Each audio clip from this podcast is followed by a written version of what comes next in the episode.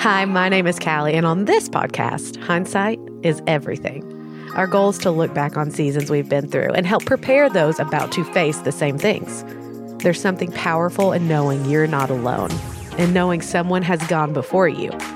So I gather up some great people, I ask them all the questions I can think of, and then, hopefully, by the end, we're better than when we started. I'm so happy you're here. Welcome to No One Told Me.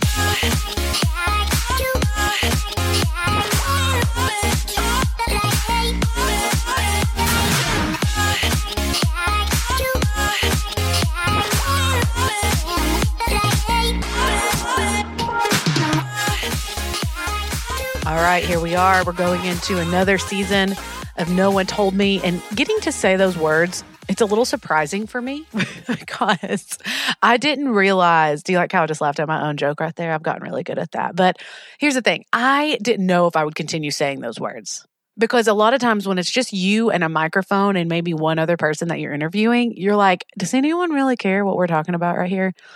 But I continue to feel this call toward meeting people where they are. And as as cliche as that phrase has become, I still think there's so much importance in it, right? I mean, of saying, hey, I've been where you are. I've experienced what you experience, or I'm I am where you are right now. There's something about knowing there are people like you who have gone through what you're going through, or I'm not even talking about hard stuff. I'm talking about good stuff, all of it. I love that we get to live it all right here on this podcast. And, you know, if you do too, here's a huge part of figuring out our rhythms with No One Told Me. It's reviews and Instagram messages and emails. Hearing from you is what shapes what we do throughout the year. A lot of you took our survey back in December or slash early January. I really don't know. All those days are the same to me. So whenever it was that we sent the survey out, so many of you took it, and I cannot tell you how much I learned from that and how much that will help shape the content of this season. So if you're like me and you hear this right now and you're like, yeah, I will definitely do that. What I would do is say, yeah, and then I would forget about it within five seconds because I just, I don't multitask really well, right? And a lot of you are either driving right now, so please don't do what I'm asking you to do. Continue, eyes on the road, please. Um, but some of you are driving, some of you are working out, some of you are folding laundry. Those are the things that a lot of people are doing while they listen according to our survey. And multitasking just isn't a thing. So whenever you think about it, whenever you have a second, leave a review on Apple or send a message or an email letting us know, hey, I love this. I want more of this. Or maybe we could do this different. I'll take anything and everything that you have to say because I want this podcast to be something that benefits you all in such a huge way. And also, a part of that for me too is knowing that what you hear is worth sharing. I want, when you hear what we talk about on these episodes, I want you to want to tell someone about it. So if while you're listening, you think to yourself, you know who needs to hear this, will you take a second to share it with them, to send that to them so that we continue partnering with each other and coming alongside each other and going shoulder to shoulder with whatever season that we are walking through so we can walk through it together. I am I'm a big fan of you guys. The more I hear from you, the more that I love you all. So I would love to continue hearing from you. Apparently, I would love a lot of things because if we counted that, how many times I just said that word, I think that it would be embarrassing uh, enough. But speaking of embarrassing, how about that transition? What we talk about on today's episode is kind of embarrassing for me because here I am. I am in my thirties. I will announce it. I'm going to be squarely in my thirties in about a month. But, you know, there is a word that has never meant anything to me until I had this conversation, and that word is boundaries.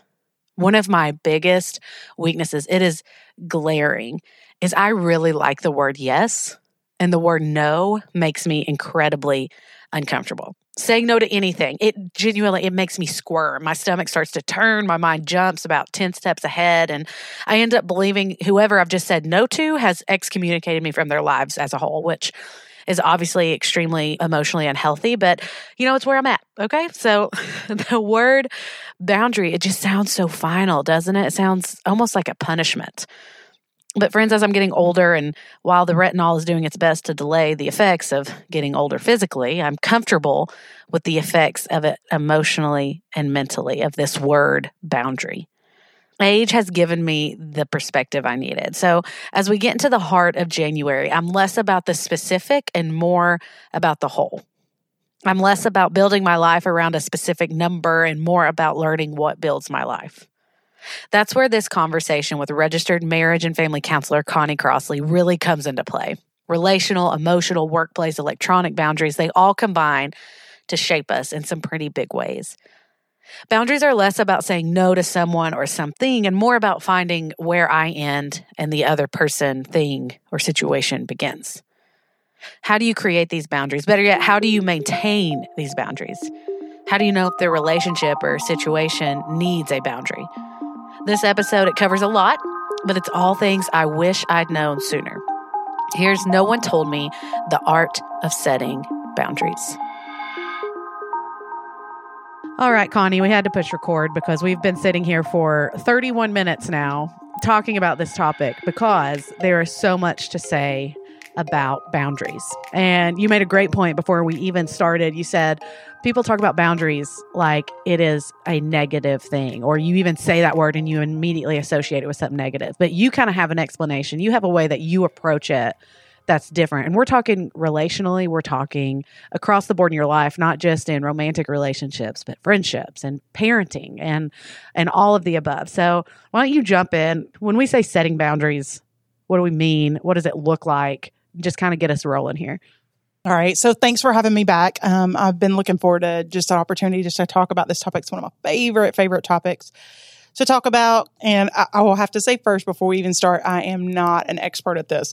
This is something I am working on every single week, sometimes daily, sometimes weekly, sometimes monthly. But I just think it's an amazing thing that we have been called to do in order to have just more effective relationships, more satisfying relationships, more loving relationships across the board. So we talk about boundaries, and absolutely, I think lots and lots and lots of conversation goes to the negative. It's like, oh, I have to say no to somebody. Why do I have to do that? It's not going to be fun. They're going to be mad at me.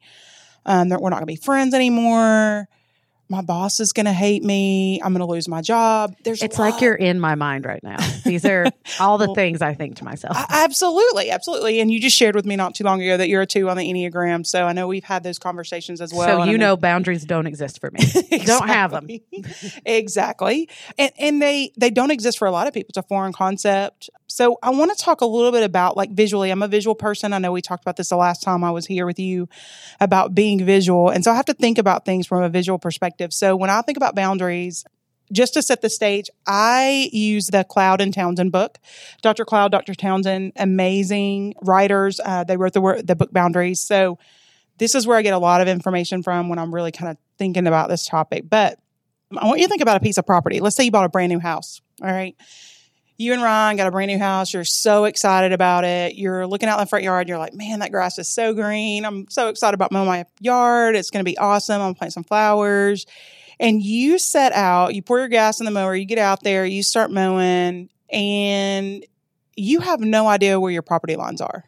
You have no clue. So you just keep mowing. Like, it just keeps going over to the right just a little bit more, to the left a little bit more. In the back, you're like, oh, yeah, well, I'll just keep going and keep going and keep going.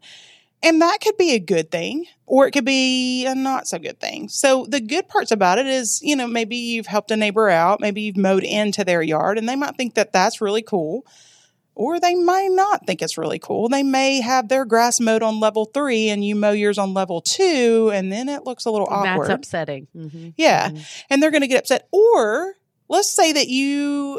you know, you mow their yard, I don't know, all summer. And then next summer, you decide that you're not going to mow there because the property assessor came out and said, hey, Kelly, guess what? You're not supposed to be mowing their yard back there. Like, that's that's really their property. And so you stop. And then they get upset because you've stopped mowing their yard. So I, I want us to think about boundaries as really just a guide. What is me and what's not me? Mm-hmm. You know, where do I end and where do other people start? It's so funny. Before, Connie actually shared that story right before we jumped on, and I just stared at her and I was like, Connie, I need to tell you something.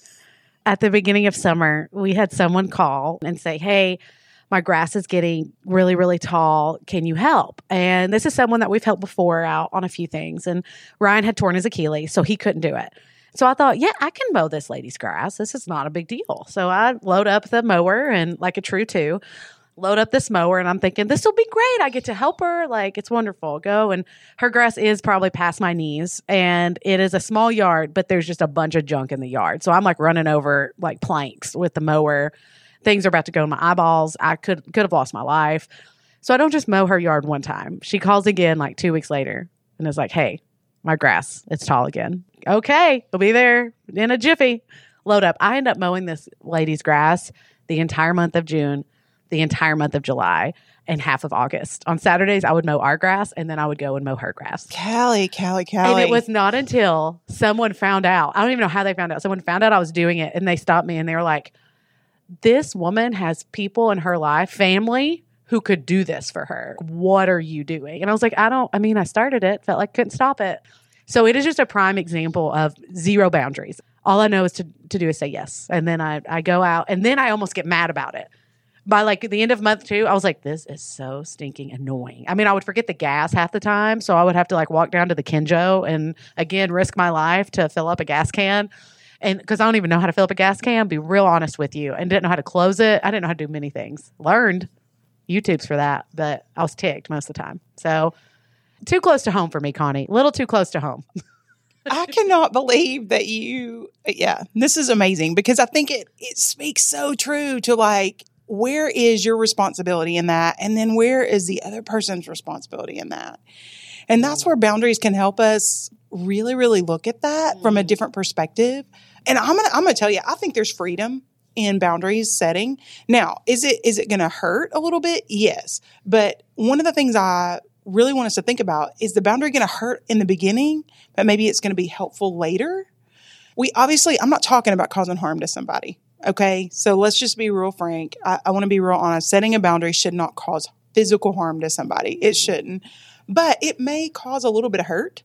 Um, but it can be helpful. So I, I know for me, this has been life-changing for me to recognize.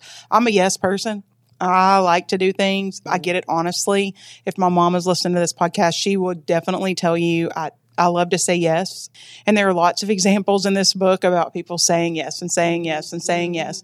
But then I think you also hit on something too. Does the yes create resentment or bitterness for you later? I didn't learn that until so much later in life, that in the moment I say yes because I don't want the other person to feel bad.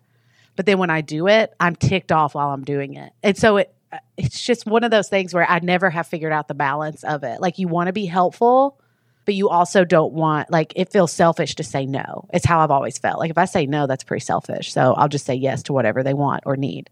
Sure. And I think all in all, we, we want to say yes because what scripture says is that we're supposed to serve each other, right? Um, and we're supposed to be selfless. And so I think there's a pretty big misconception about where's the balance. Like you said, where where do we find that balance? And I think part of the struggle is that we have kind of gotten all out of balance. And so to get back into balance, where there is a balance between taking on the responsibility that we need to, and then allowing other people to take on responsibility as they need to as well, can be, it can be, it can create so much freedom for us, so much joy. We can do things when people ask us because we have time and because it is a joyful experience, and we gain something from it, and they gain something from it as well. And it, but it, I think it is hard to know when to say yes. You said initially, you know, when you set these boundaries, it can be painful. It can be uncomfortable. I think for a lot of people, it is.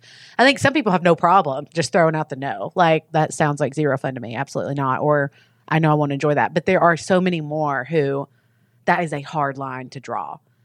Well, and sometimes we say no because um, we're not sure if we should or not. And then sometimes we say no because it's not pleasurable to us. And sometimes we say yes, even even when we're not sure, and even when it is pleasurable to us. Like, I love hospitality. Mm-hmm. I love to serve people. But my small group knows that I love to cook for them. I love to have people over. But they also know that I am an overcommitter and I overachieve. Mm-hmm. And so there's a lot of freedom for them to be able to say to me, hey, let us help. We want to help. And that helps me set better boundaries for myself to say, you know what, it's okay for me to ask them to bring so-and-so to the small group. It's mm-hmm. okay for me to say, hey, guys, I need people to pick up drinks tonight for small group, or pick up a dessert or whatever. It's okay for me to do that. And that's, that helps me set good, healthy boundaries for myself, so I don't overexert myself to the point where I can't even enjoy having small group in my house. Mm-hmm. I know that there's a lot that we could talk about, but I kind of want to hit on three main areas that I feel like are probably are, are the biggest questions with when it comes to boundaries. And one of them is like the reasons that boundaries are important. And we've kind of talked a little bit about that. The second thing I want to just touch on is like the struggle, the mm-hmm. struggle with setting boundaries, and then the, the results of being able to have like healthy boundary setting. Again, not an end-all be-all conversation mm-hmm. today. I think that we could talk about this a lot. And I think there could definitely be some questions about like, so how do I apply this stuff and move in a big direction? I will tell you the book focuses, focuses on a lot of different stuff, but um, a lot of different areas. I, I want to think about the reasons that boundaries are important. So when you think about the relationships that you have, the friendships that you have, why do you have those friendships? Why do you have those relationships? Is no. that rhetorical? Yeah. You want me? Yeah. Okay. Tell me. Tell me. So why do you have... Why do I you literally have, am standing here watching her like, I feel like she's making a point, but does she want me to answer that question? Yes, I, can. I want you to answer. I can always answer a question. Absolutely. I want you to um, answer. Well, and you think about why the relationships ha- you have, but also how they change. Like, I was talking with a friend of mine the other day, and so many of my relationships are based on proximity. Who am I around the most? They are who I'm closest to because I'm spending the most time with. So whether it's the people at work, at school, or, you know, in your mom group, or even, you know, like it is at church, your small group, for me has always been whoever I'm around the most. And those are the people that know me the best because they are seeing what's happening in my life day to day. Mm-hmm. They are watching it happen. And so we grow and bond over day to day life. And then I have friends that are monumental things happen, and they're the ones that I call. They live in Nashville, or they live in Seattle, or they, you know, they're all over the place, but they're the ones that I'm like, I text or call, and I'm like, hey, this happened. What do I do? And that's vice versa. And they don't know my everyday life, but they know when big things are happening. So it's always a form of, here's what's happening. I need to talk to you about it, good or bad. Like, sure. Let's celebrate. Let's laugh about it. Let's, let's cry about it, whatever. It's that support system to some degree, you know? So that's the the role that I've noticed friendships take in my life a lot. So when you think about that, when you think about boundaries within those friendships, there are, and, and I'm so glad that you're talking about it from the friendship perspective, because I think there are some different kinds of boundaries that we set with different levels of friendship. Mm-hmm. And like you said, you've got some really, like you've got your besties that are here that you spend a lot of time with, and, and maybe your boundaries are a little different for them. Um, you're going to let them in a little bit more, and, and there may be a little bit more flexibility in those boundaries. Whereas, you know, somebody that's in Seattle, you, you're going to set a boundary with them that's going to be a little bit different. Mm-hmm. Um, and maybe you're not going to like let in as much as you would with somebody that knows your everyday life, mm-hmm. that's spending time with you every mm-hmm. single day. Same thing with your spouse. For those of you that are listening that have a spouse or have really close family members that you're spending a lot of time with, and we'll talk about family members and boundaries in just a second, but sometimes those guys are going to be the ones that are going to help you and that are going to support you in your boundary setting. Mm. Those besties, those really close people that you're going to feel differently when you set that boundary for the very first time. Somebody that maybe is not mm-hmm. um, offering the most support to you, or maybe being as respectful as they need to be with your schedule, or mm-hmm. with your kids, or with opinions about how you're doing life, then those people are going to be your your cheerleaders is what I call them in, in supporting you and setting those boundaries. Mm-hmm. Scripture is really clear about like us being able to have a team of people. We are mm-hmm. supposed to have community for sure. And um, so you don't want to just have just one person and then trying to set a boundary with just one person. That's not going to work out or well. You're not going to have anybody that's going to be in your corner that's going, hey, that's a, that's good, Callie. I loved when you said that. You said it can't just be one person. It can't be one person saying this is healthy, this is unhealthy, this is whatever, because what's unhealthy or unhealthy for them, it's not necessarily what's healthy or unhealthy for you. It's not always the same. And when you try to make it the same, it's, it makes it worse almost a lot of times, wouldn't you think? Oh, absolutely. I mean, what's healthy for you and what's healthy for other people, that's where when you go to set the boundaries, you've got to be real clear about like, this is just not healthy for me, mm-hmm. you know, and, and, and it's okay for it to mm-hmm. not be healthy for you. And, and you want to be honest with them. And again, it may hurt, but we're, we're looking, it, it may hurt a little bit, but we're also j- evaluating for harm. And you should always mm-hmm. evaluate for harm before you set a boundary.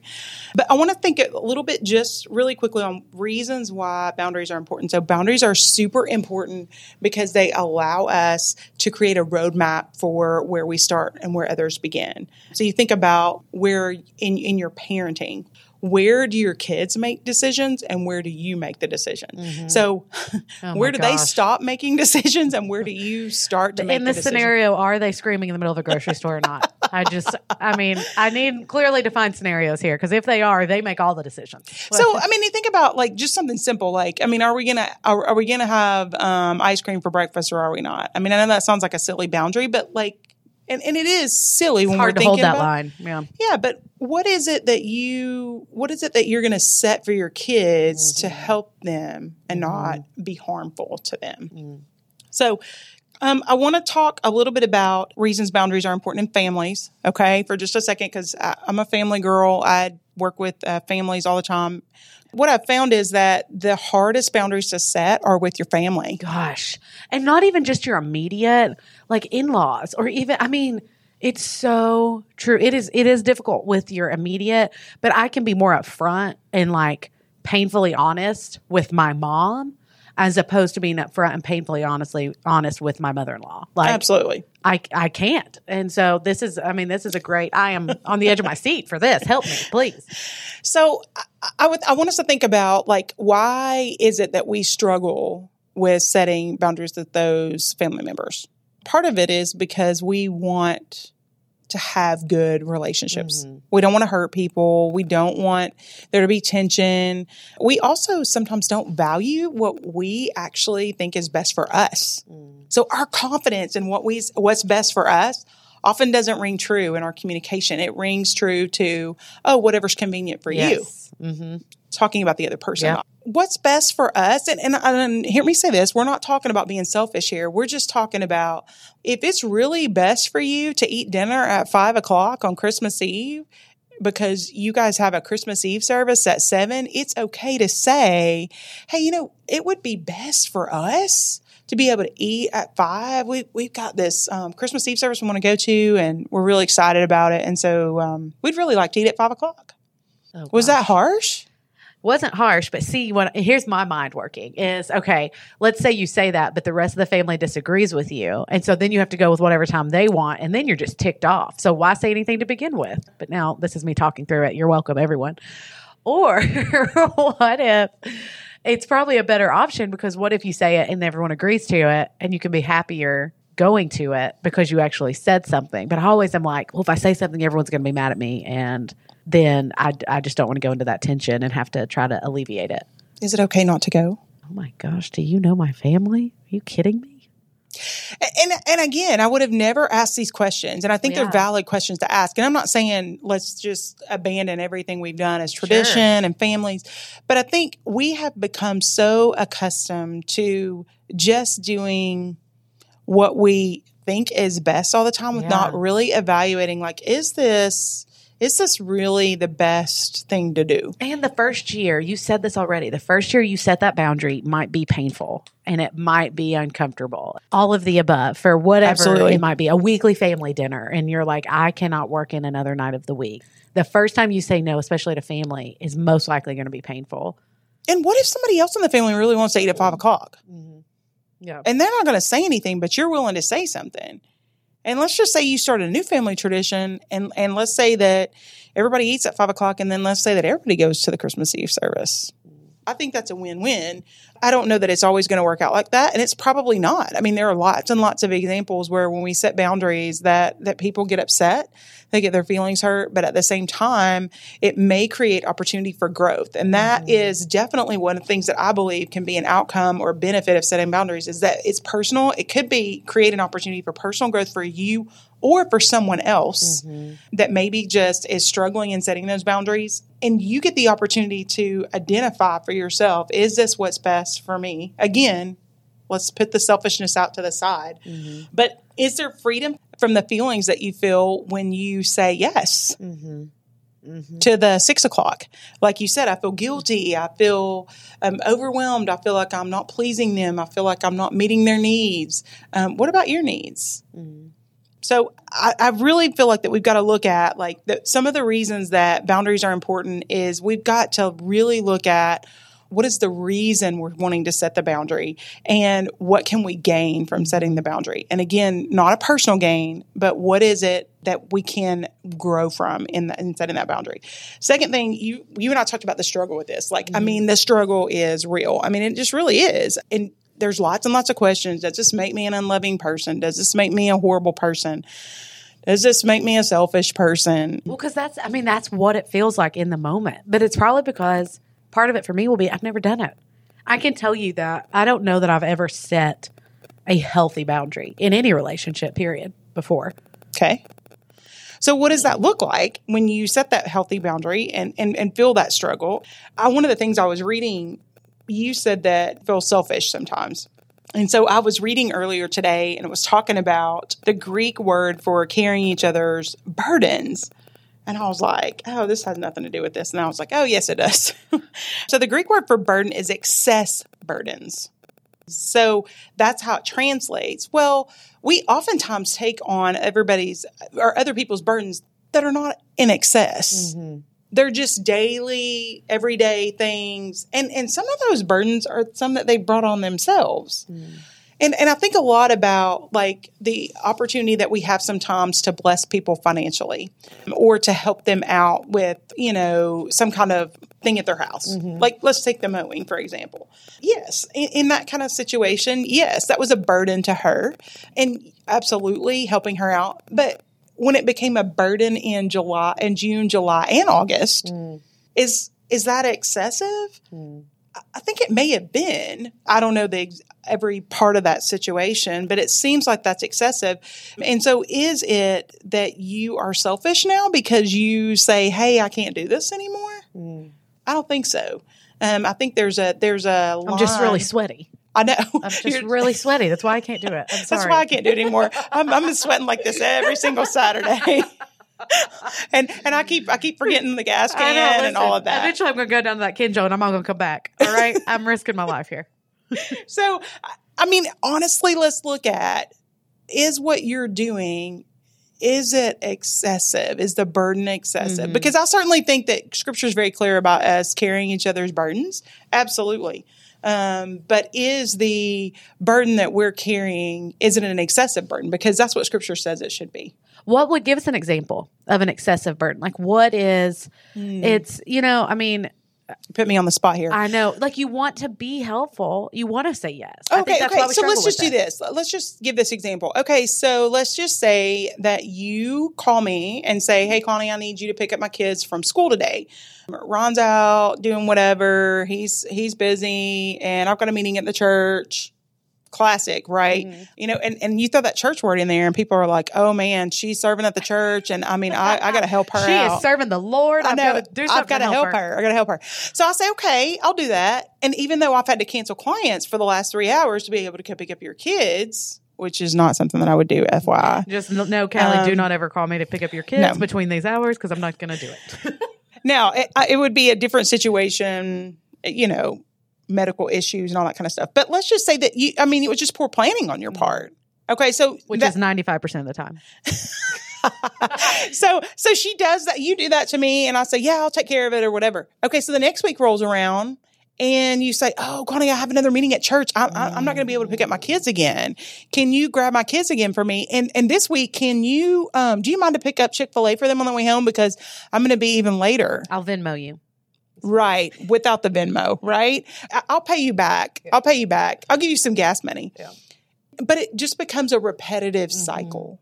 And so to me, that's not really a burden. It's my like lack of planning or lack of doing anything that's causing a burden on you. It's right. not that it's too much for me to handle. It's I'm just not handling it. Absolutely. Absolutely. And you're not managing it well. Mm-hmm. So me setting a boundary to say, you know what, Kelly, I want to be able to help you in any way I can.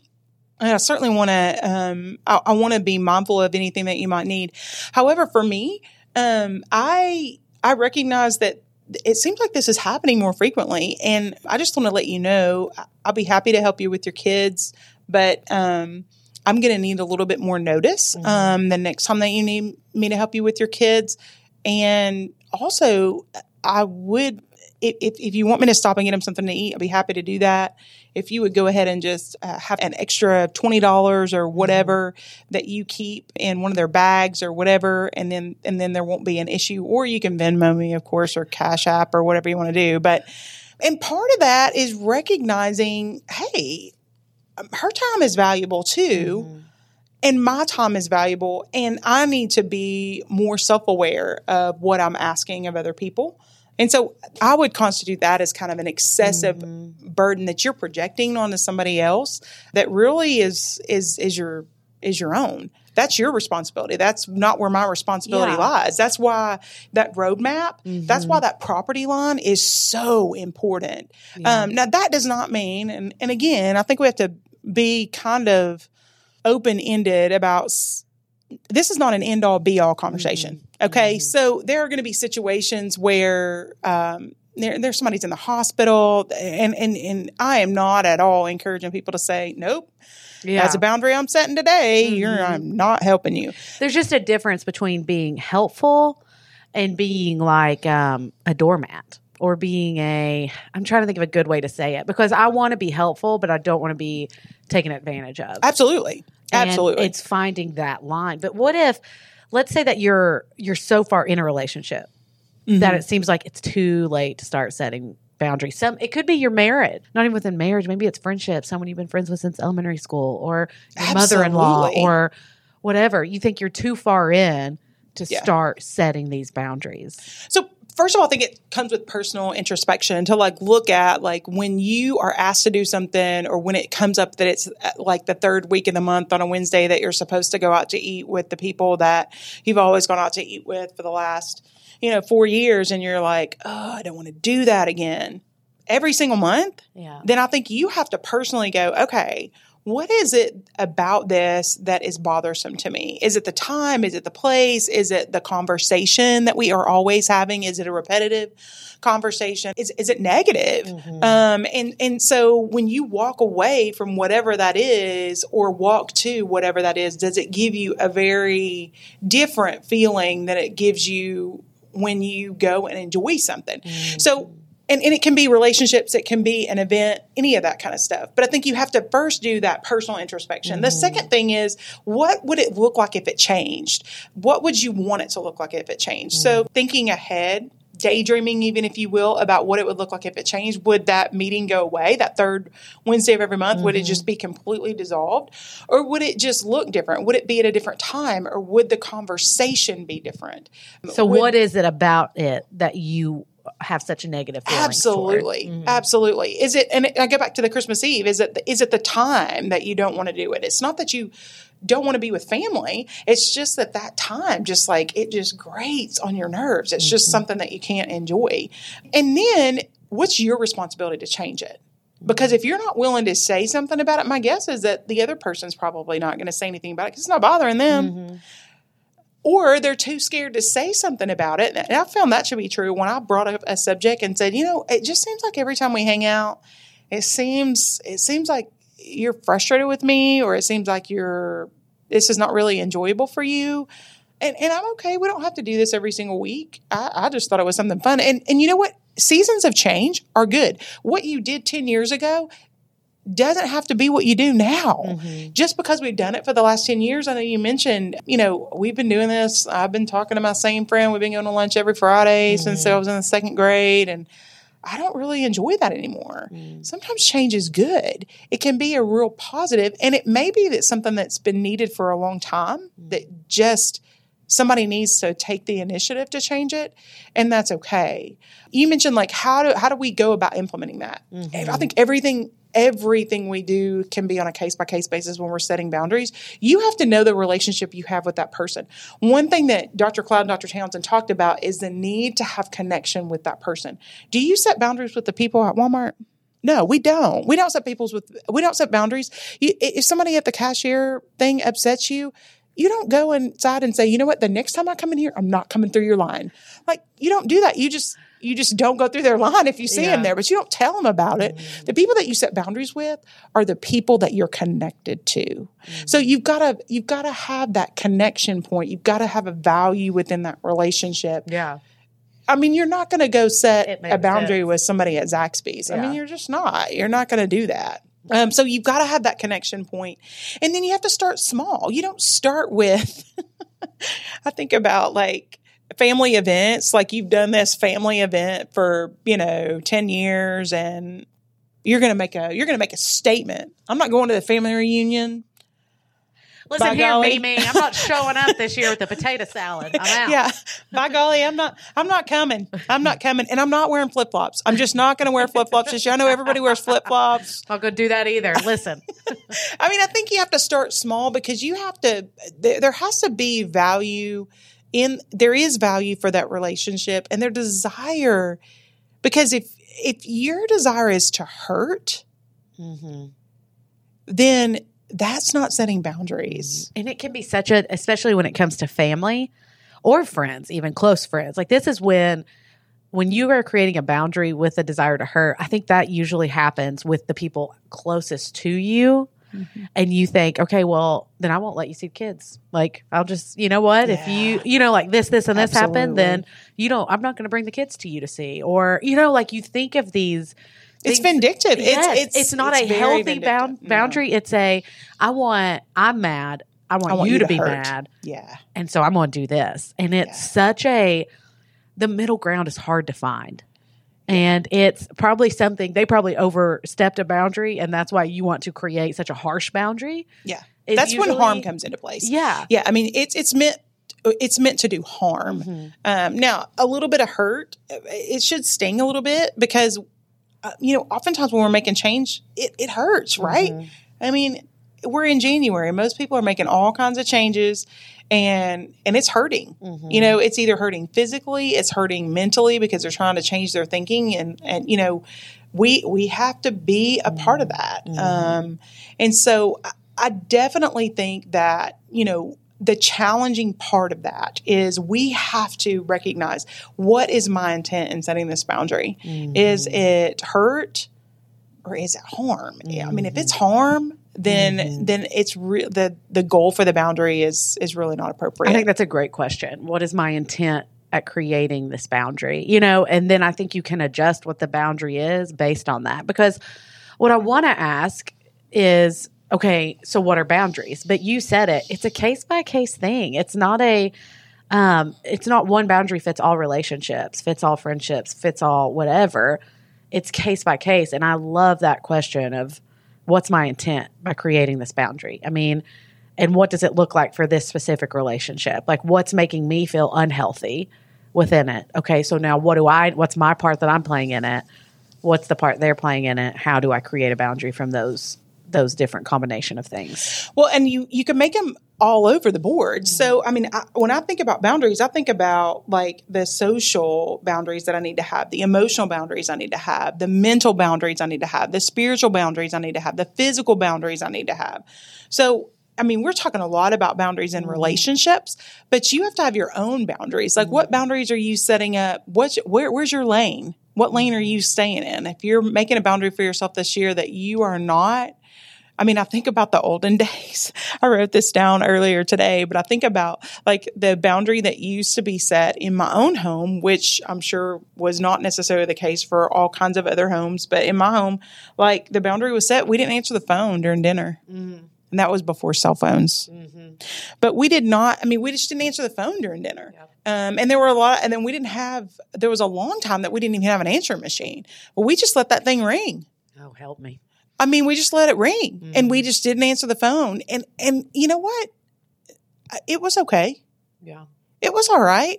Was it hard sometimes? Yeah, because we, we wanted to answer it or, you know, we wanted to know who it was. That was before caller I D. Mm-hmm. Um, Couldn't star six nine then. I know. but, but is it, is it okay to have some of those boundaries mm-hmm. in multiple areas of your life? You know, you even mentioned in this book, Boundaries, that they talked about setting some with like electronic stuff. Like Absolutely. I mean, just knowing at what point does this create unhealth in your life?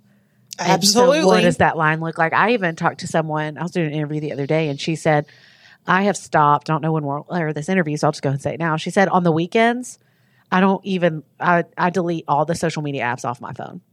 So part of her wow. job is she works through social media. But sure. she said, from Friday at five until Monday morning, I've deleted all the apps on my phone because it was unhealthy for me and my family because I couldn't, I walked away from it every time feeling worse. And so I just stopped looking at it on the weekends because I wasn't working on the weekends. And that's so, I, I love that mm-hmm. concept, because that doesn't involve anybody else but herself. Mm-hmm. You know what I mean? Like, that was a healthy boundary decision that she made, and probably more specifically a boundary with work. Mm-hmm. Um, and there's a whole chapter in this book about, you know, boundaries with work. Um, and, and I think many of us would say that our boundaries with work are pretty laxed. Mm-hmm. Especially I, if you love what you do. This absolutely. is the biggest thing I've noticed is when you genuinely love, and I'm sure you experience it, when you genuinely love what you do, you don't really set boundaries because it doesn't really bother you. You know, you're like, uh, oh, but then you start feeling feelings of burnout or feelings mm-hmm. of exhaustion, and you don't realize how you got there. Well, you don't have your lines correct either. Mm-hmm. So when are you working and when are you not? Mm-hmm. So I, I made a commitment um, to myself probably, I don't know, probably nine or ten months ago.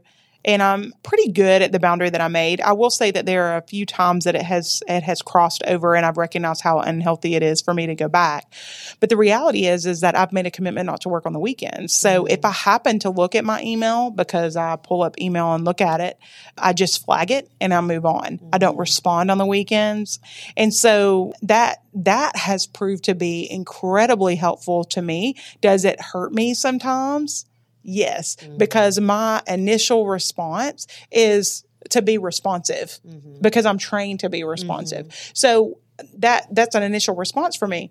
But at the same time, that I have found that I am a little bit more joyful going into my job on Monday morning because I've rested my brain.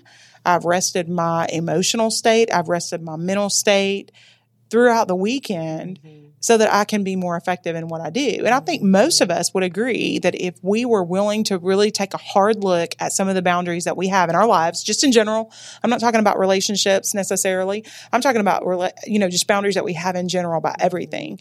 Um, I think most of us would say that there was at least one area of our life where we can make improvements in our boundaries.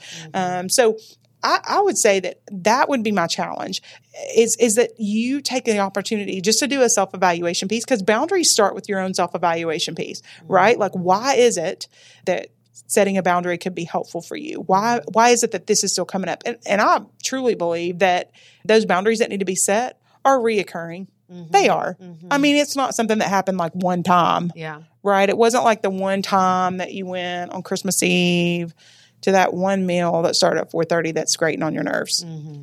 or that's causing you distress or that's causing you some uh, issues in your in your gut where you're like, oh, I just wish I could change that. No, it happened one time. Mm-hmm. These are reoccurring themes yeah. um, that are happening in your life. So I would definitely encourage people just to do that self-evaluation piece if you sat down and looked at it. What are some good questions for that self-evaluation piece? Like what, what are some questions you can ask yourself as like that first step of figuring out this is the area I need to focus on? So where are you spending your time, and where do you feel areas of frustration?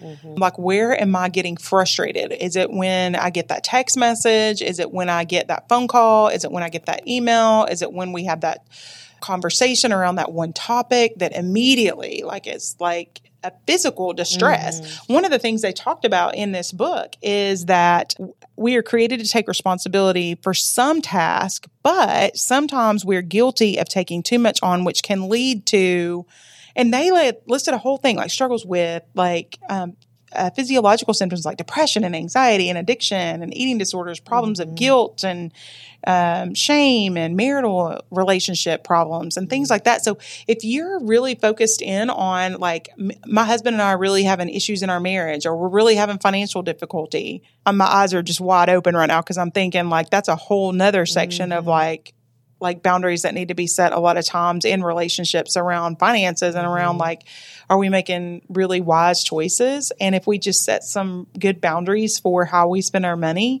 then we could live in a little bit more freedom. Mm. Is my depression or my anxiety, is it related to me not willing to be able to set a boundary in a relationship mm. and I just continue to have that relationship with that one person, and it causes me so much anxiety. Mm. I don't even want to do it. Yeah, yeah. Um, so I think just looking at your day-to-day life, like where do you experience some discomfort?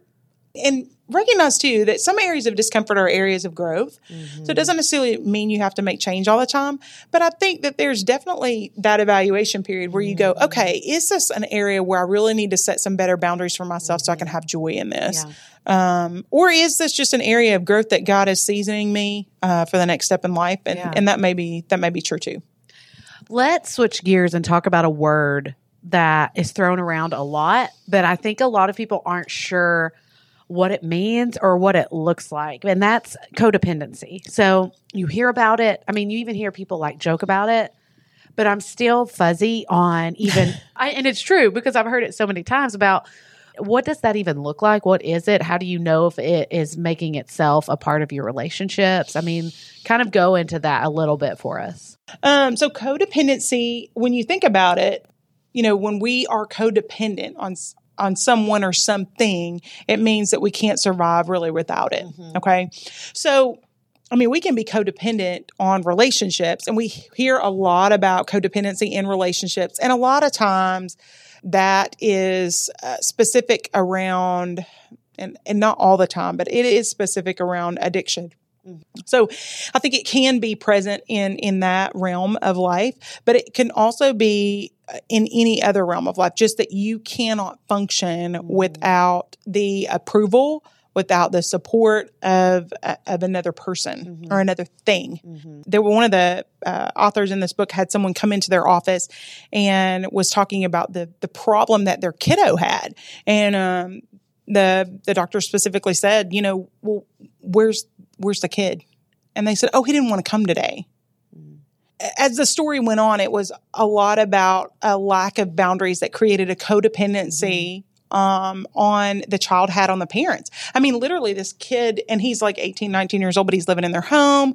They're paying for everything he has. They're paying the car payment. They're paying the insurance, and he's not doing anything. Mm-hmm. I mean, we're not doing laundry. We're not doing meals. We're not doing anything.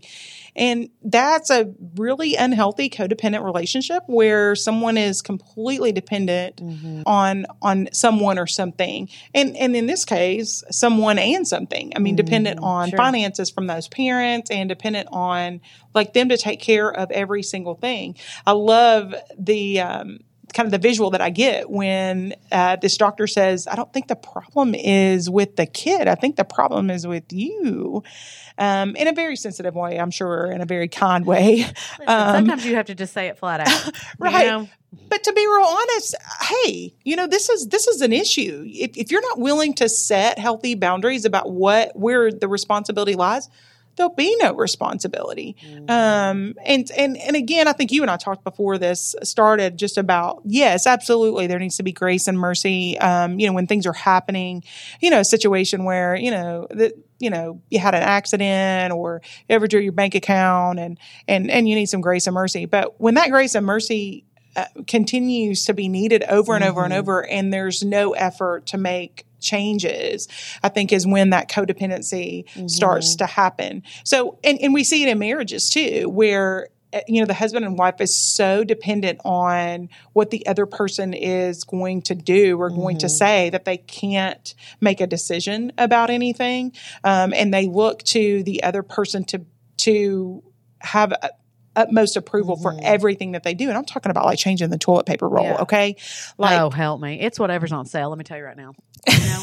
Like, you don't get to pick. It's whatever's the cheapest. Yeah, it's like putting the putting the garbage bag liner in, and it has to be in a certain way or there's going to be a major blow up mm-hmm. and those kinds of things. It's that codependency, like yeah. need for approval.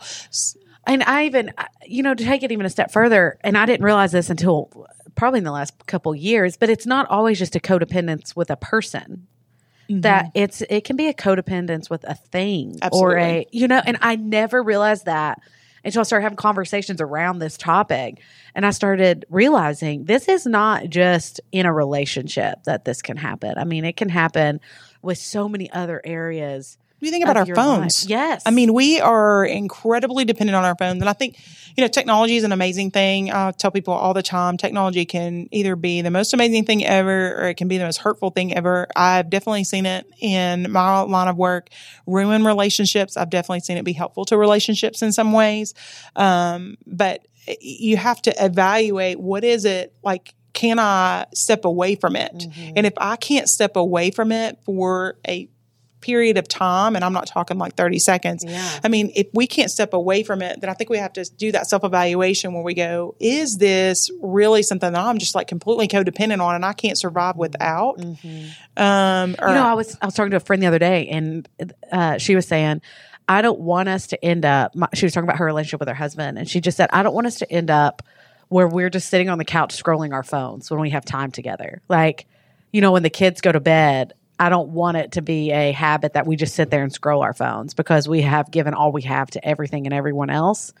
And so all we do is we just want our phones with us, and that's it. Like, well, take I a just, look at restaurants. So you, real. you go, yes. you go to restaurants. People are out on dates. People are eating, um, and immediately you watch them, mm-hmm. and they and they're just scrolling their phones. Um, And and again, technology is great. I think there's some great I love things. My phone. I do. I, Absolutely. Know? It creates a lot of convenience for us. So I am not at all being critical of that. I think it creates great convenience for me. I mean, I, I work from my phone a lot of times.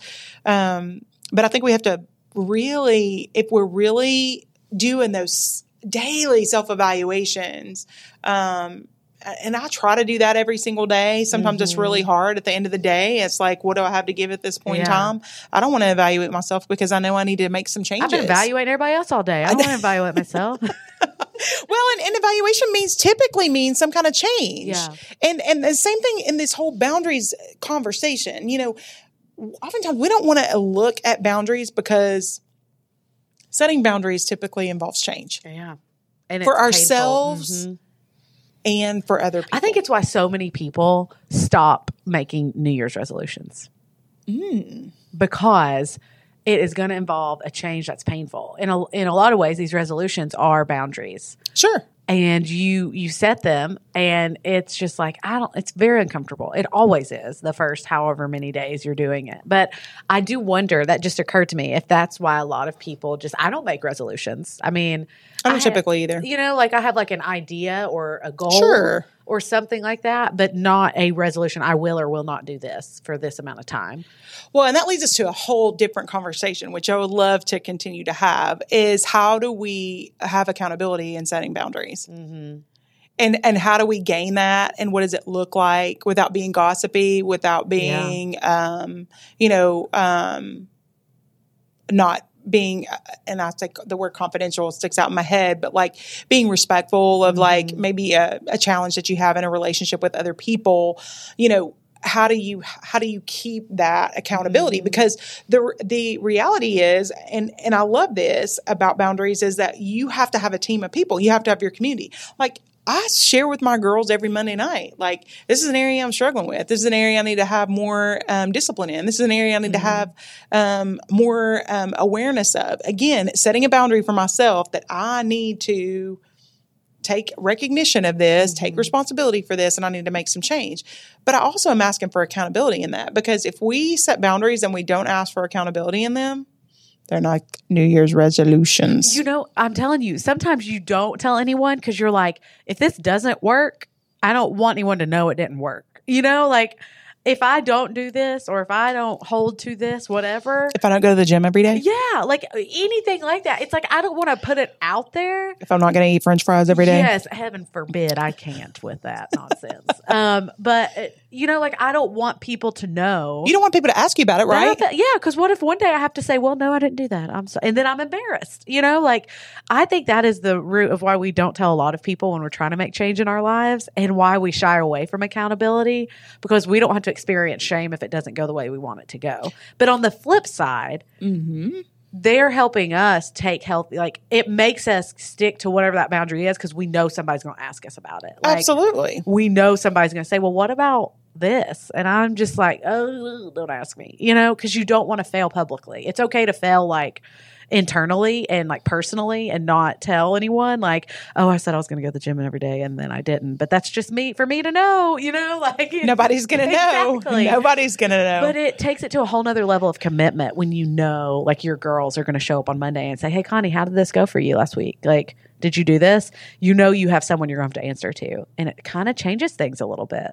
It, it does, and it should. It should. Boundaries and setting those expectations that you have for yourself in relationships, and that that, that it should change things. Yeah. It yeah. should. It mm-hmm. should for sure. Mm-hmm. Um, I, I mean, we could talk about this all day long. Um, I know that uh, one of the things that you always, always, always ask at the end of your podcast is what? What are you so happy someone told you about? Oh, man.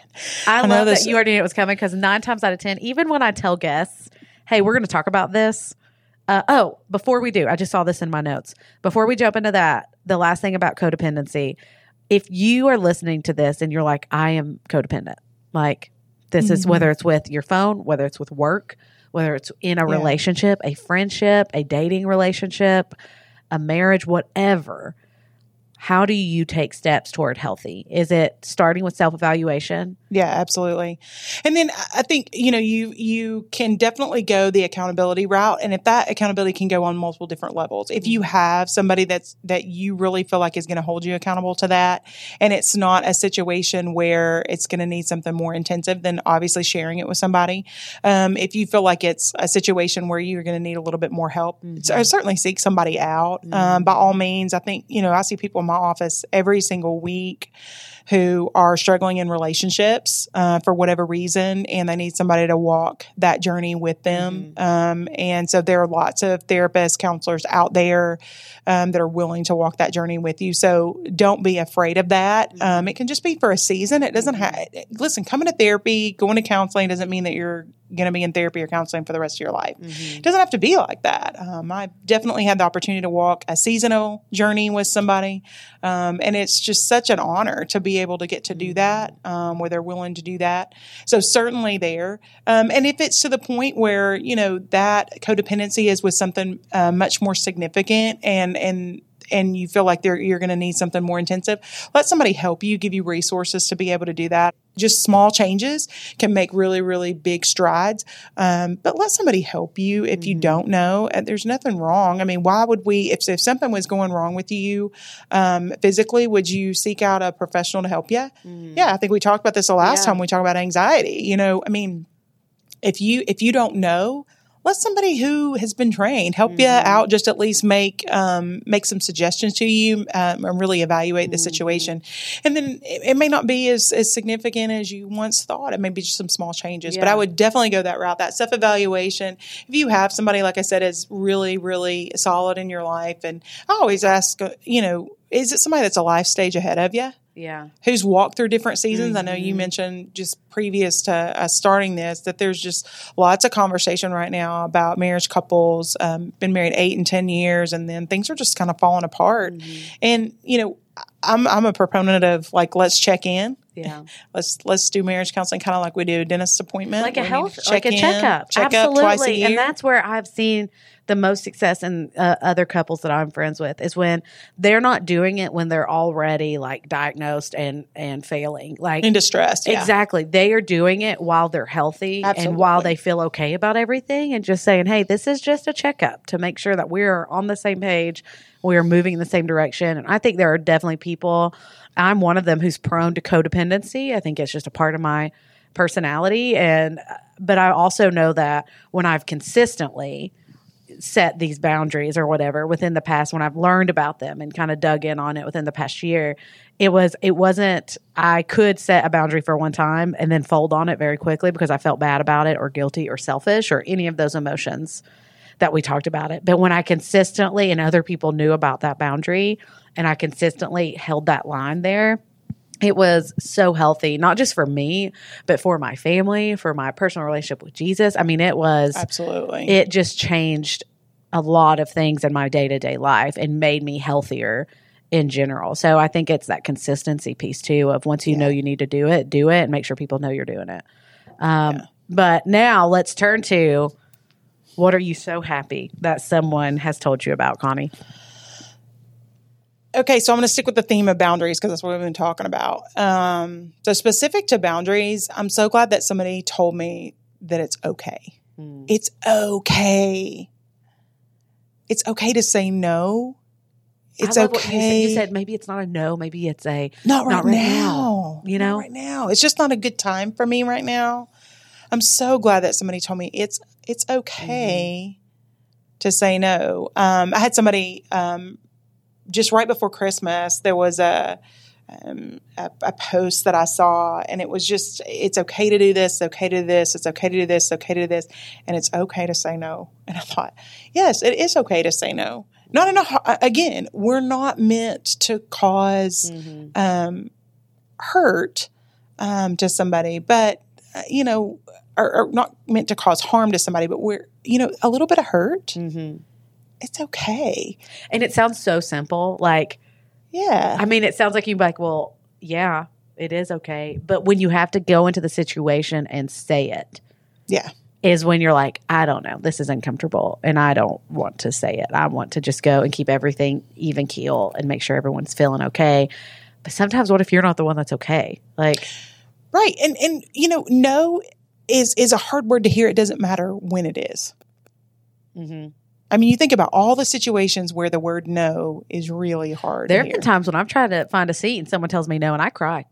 Like, yeah. It's just like a, the switch is flipped and you have told me no and I am I am bawling in the middle of Chick-fil-A.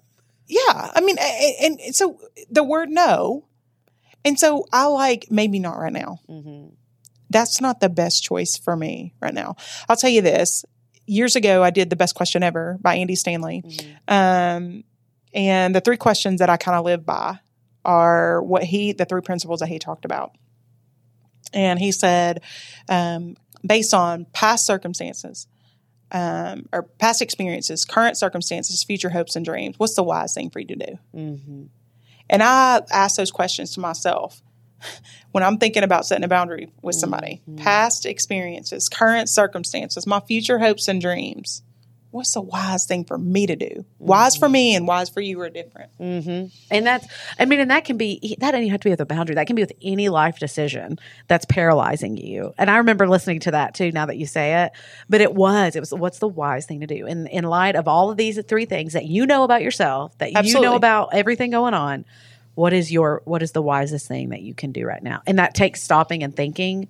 And sometimes that in and of itself is painful because you just want to move through and not stop and think about it. But I think a lot of times that's where we cause the most damage is when we're just rushing Absolutely. Through. That yeah. self-evaluation piece will make all the difference in setting boundaries.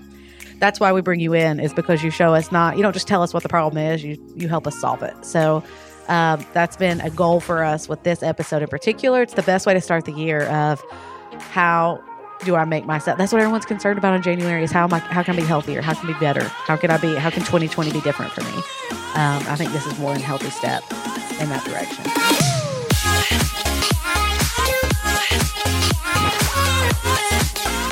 I love ending every episode telling you how thankful I am for you, that you would take your time to listen to what we're trying to do here.